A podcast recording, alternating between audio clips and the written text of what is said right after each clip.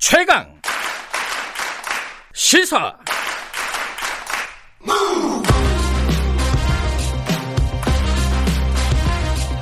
지금 여러분께서는 김경래 기자의 최강 시사를 듣고 계십니다. 네, 헌법재판소의 헌법 불합치 판결 로 지금 형법상 낙태죄를 지금 손을 보고 있습니다. 정부가 올해 말까지 손을 봐야 되는 상황이고요. 그래서 개정안을 입법 예고를 했는데 이게 좀 논란입니다. 어, 14주까지 낙태를 허용한다. 그럼 나머지 것들은 어, 예외적인 상황을 제외하고는 어, 죄를 묻겠다는 거예요. 그러니까 죄가 존치된다는 거고 여기에 대해서 여성계는 반발을 하고 있고 어, 종교계나 이쪽에서는 또 어, 낙태를 그럼 허용하는 거 아니냐 이러고 또 반발을 하고 있고 이러고 있는 상황입니다. 어, 오늘은 어, 모두를 위한 낙태죄 폐지 공동행동 어, 줄여서 모낙패라고 합니다. 어, 문설이 공동 집행위원장 연결해서 입장을 좀 들어보겠습니다. 위원장님 안녕하세요. 네, 안녕하세요. 네. 14주까지는 낙태를 허용한다. 이게 네. 낙태죄를 폐지한 것은 아니니까 또 여성계에서는 완전히 폐지하라 이렇게 주장을 하고 있는 거죠. 네, 맞습니다. 근데 이제 14주라고 얘기하는 건 왜 그런 건가요, 이게? 아, 그 14주가 네. 그러니까 작년 헌법재판소의 결정을 좀 봐야 되는데요. 네. 그 헌법재판소에서 헌법 불합치 결정으로 모아졌지만 예. 단순 위헌 의견이 있었습니다. 예. 그러니까 이제 낙태죄는 위헌이다라고 예. 단순 명료하게 입장을 밝힌 의견인데요. 예. 여기에 여성의 자기 결정권이 원칙적으로는 임신 기간 전체에 걸쳐서 보장이 되어야 되지만 네.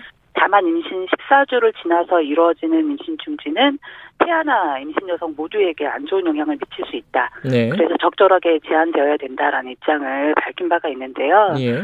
근데 이게 임신 14주 이후에는 낙태를 하면 처벌해야 된다.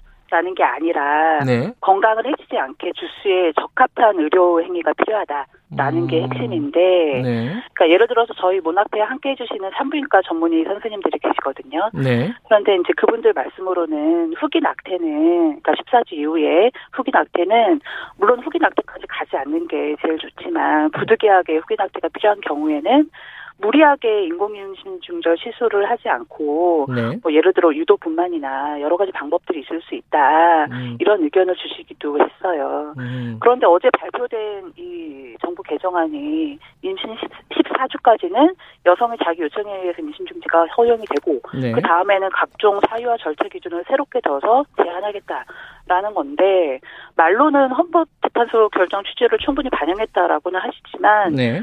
저희가 볼 때는 전혀 그 참뜻을 이해하지 못하고 그냥 기계적으로만 갖다 붙였다라고밖에 생각이 되지 않습니다. 음. 근데 이제 여기서 이제 여러 가지 사회적인 논란들이 있는데 가장 좀 궁금한. 게 여성계 입장을 좀 들어보고 싶은 게 네. 이제 14주까지는 어쨌든 어 낙태, 임신 중단을 네. 허용을 한 거잖아요. 한 건데 네네. 그러면 그 나머지 것도 다 풀어버리면은 어 네. 이게 이 태아의 생명권이라고 할까요? 뭐 이런 네네. 부분들이 너무 위태로워지는 거 아니냐. 뭐 이런 부분들과 어 낙태가 너무 광범위하게 벌어지는 거 아니냐 이런 얘기들을 하는 쪽이 있어요. 여기에 대해서는 뭐라고 네. 생각하십니까? 일단은 이제 뭐 낙태가 너무 무분별하게 이루어진다라는 네. 거는 현실을 잘 모르고 우려를 하시는 것 음, 같아요. 예.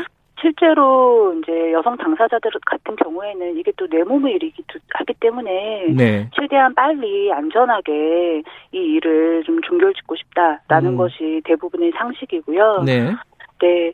그리고 이제 주스 관련해서 조금만 뭐 임신 14주가 많이 이슈가 된 상황이라서 조금만 네. 더 말씀드리면 사실 임신 초기 중기 말기 이렇게 구분을 하잖아요. 네. 그런데 이제 14주는 초기에 해당하는데 이제 임신을 했을 때 의사 선생님이 이제 묻죠. 마지막 생리 언제 했냐. 음. 이렇게 여성의 답변을 기준으로 주수를 대략 정해서 적절한 의료 행위를 하기 위한 참고사항으로 삼는 건데 네. 이게 법적 처벌 기준이 된다라는 아. 건 매우 위험한 일입니다. 예. 그러니까 뭐 그러면 뭐 초음파로 태아 크기나 몸무게 잴 수 있는데 그렇게 할 수 있다라고 하시는 분들도 있는데 예. 태아의 발달 상태는 임신 여성의 영양 상태나 여러 가지 이유에 의해서 차이가 있죠. 네.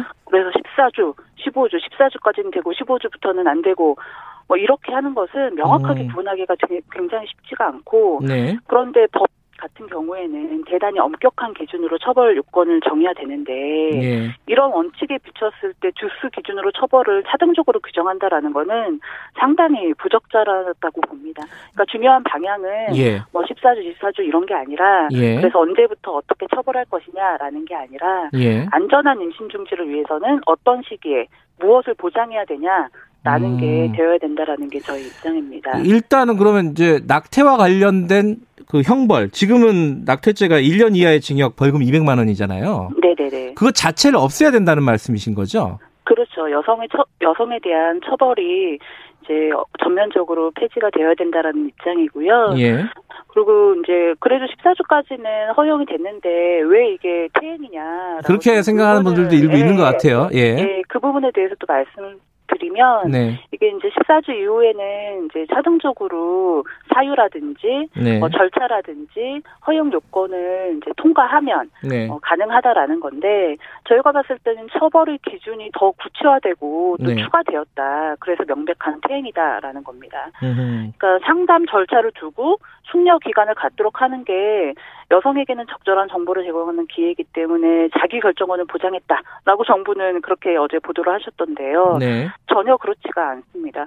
뭐 내가 임신 중지를 심사숙고해서 결정을 했는데 정말 이건 누가 대신해 줄 수 있는 결정이 아니잖아요. 네. 그런데 음. 지정 기관에 가서 서면으로 허락을 구해야 된다. 음. 이게 어떻게 여성의 결정에 대한 존중이라는 것인지 예. 정말 예. 이해가 안 되고요. 예. 그리고 상담이라는 것은 여성이 스스로 필요를 할 때 언제든 접근할 수 있는 공공 서비스가 되어야 되지. 그게 의무가 되면 또 다른 처벌의 기준이 된다.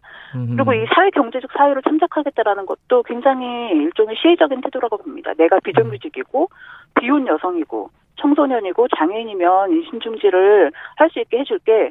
라는 거는 그 반대로는 뭐 당신은 좋은 엄마가 될 수 있다 아니다. 음. 라는 것을 국가 사회가 결정한다는 건데요. 예. 네, 그래서 명백한 권리 후퇴다라고 보고 있습니다. 예, 뭐 이 관련해서 하나만 더 한 번만 더 질문을 드릴게요. 그 종교계에서 네네. 특히 우려하는 것들은 네. 이게 일정 정도 태아가 자란 경우, 그러니까 뭐 임신 말기나 이런 정도가 네. 되면은 그때 네. 낙태를 할 수 있게끔 해주는 거는 법적으로 네네. 이거는 너무 어, 이 생명에 대한 존중을 해야 하는 거 아니냐. 이게 이제 종교계 대표적인 주장이거든요. 이거는 네네. 어떻게 봐야 돼요? 일단은 이제 우려하는 부분이 두 가지일 텐데요. 하나는 네. 뭐 생명, 하나는 후기에 가면 여성도 힘들지 않냐. 네. 근데 이제 먼저 태아의 건강, 안전, 행복에 대해서는 이제 그렇게 될 수 있는 여건 조성은 당연히 필요하죠. 네. 그런데 낙태죄를 그대로 둔다고 태아의 생명이 존중된다라는 건 아니다라는 사실을 음. 말씀드리고 싶고요. 네. 이러한 사실은 지난 헌재 결정문에서도 충분히 언급이 되어 있어요. 음. 그래서 지금 우리가 이 상황에서 소모적으로 찬반 양론으로 대립을 하기보다는 네. 아이들을 안전하고 행복하게 성장할 수 있는 그런 사회적 환경을 우리가 어떻게 만들 거냐. 음. 사실 지금 코로나 상황에서 방치되고 위험에 처하는 아이들이 정말 많잖아요. 네. 그러면 생명 존중을 위해서 주목해야 될 것은 낙태죄를 존치시키냐 이거를 폐지해야 되냐라는 부분에 있어서 존치가 되어야지 생명이 존중된다라는 음. 게 아니라 네. 오히려 다른 주목해야 될 부분은 따로 있다라는 생각이 들고요. 네. 그리고 강조드리고 싶은 부분은 뱃속의 태아의 건강과 안전 그리고 이 아이가 커서 미래에 어떻게 행복하게 살 수 있을까라는 것을 제일 먼저 많이 생각하는 것은 다름 아니라 임신한 여성입니다. 음. 그래서 그런 여성의 결정은 그 자체로 존중돼야 된다라는 사실 역시 말씀드리고 싶고 예. 네, 후기 같은 부분에 이제 그래서 여성의 건강도 좀 어렵지 않냐라는 음. 것은 그래서 저희 문학회는 이제 낙태죄 폐지와 더불어서 성과 재생산의 권리가 필요하다라고 일관되게 주장을 해왔는데요. 그건 구체적으로 네. 어떤 뜻이죠? 예. 네, 이게 무슨 말이냐면 그러니까 여성이 스스로 임신 여부를 결정할 수 있는 지식과 정보가 주어져야 네. 된다라는 음. 거고 그리고 피임 교육이 의무 교육 기간에 포괄적으로 이루어져야 된다. 일단 음. 뭘 알아야지 네. 내 몸을 내가 통제할 수 있는 거잖아요. 네. 그리고 원치 않는 임신을 하게 됐을 때 예. 가급적 초기에 적절한 조치가 취해질 수 있는 공공의료 인프라가 필요하다. 음성적으로 음. 뭐 초록색 창에서 막 찾고 이런 게 아니라 네. 정말로 접근이 가능한 그런 안전한 의료 서비스가 있어야 음. 된다라는 거고 그리고 이제 뭐 정보 정보에 접근했을 때 이제 약물 임신 중지라든지 안전한 시술을 위한 의료 서비스에 경제적 부담이라든지 사회적 낙인 없이 네. 접근할 수 있어야 된다라는 입장입니다. 그 법무부에서 애초에 양성평등위원회에서 이 안을 내놓, 내놨을 때는 완전 네. 폐지를 네. 어, 권고를 했지 않았습니까? 그죠? 근데 그 안이 왜 이렇게 바뀐 거라고 보십니까? 어, 아무래도 이게 사회적으로 음. 이제 좀 민감한 부분이기 때문에 네. 그래서 이제 이런 절충적인 안을 내셨다라고 봐요. 네. 사실 이 14주를 둘러싸고 양쪽에서 다 반대를 하고 있잖아요. 그렇죠. 예. 네. 그래서 굉장히 절충적인 의견을 냈다라고 음. 보는데요. 어, 저는 이제 이 부분에 대해서 굉장히 유감인데 사실 이제 헌법재판소에서 2019년 4월 11일 이후로 1년 이상의 시간을 주고 네. 이제 법을 개정하라라고 했던 것은 사실 당시 이제 저희 입장에서는 한편으로는 이게 한시가 급한 일인데 왜 이렇게 미뤘나라는 네. 유감스러운 부분도 있었지만 또 한편으로는 그 시간 동안 사회적 공론화가 필요하다. 음. 좀 합의를 해서 적절한 그런 뜻을 모아라라는 걸로 저희는 이해를 했어요. 네. 그런데 아까 앞서 말씀드렸던 것처럼 1년 6개월 동안 아무런 그런 공론화도 하지 않다가 예. 지금 거의 몇 개월 남기지도 않고 이렇게 절충적인 안을 낸 것 자체가 굉장히 문제적이다라는 생각입니다. 그 여성계라든가 예를 들어 뭐 모낙패 같은 이런 단체들의 의견이 수렴되는 절차가 없었나요? 네, 뭐 수렴되는 절차는 거의 없었다라고 봐야겠고요. 예.